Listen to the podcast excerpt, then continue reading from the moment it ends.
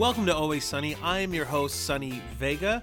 Now, for those of you who have no clue who I am, I used to be in a band called Close Your Eyes. We had some success a while back, a couple songs in a few video games, in a movie, blah, blah, blah. Now, if you've ever wondered what life is like behind the stage lights, constantly on the road, and constantly praying that you have enough change for a fucking McDouble on a regular basis, then this show is for you.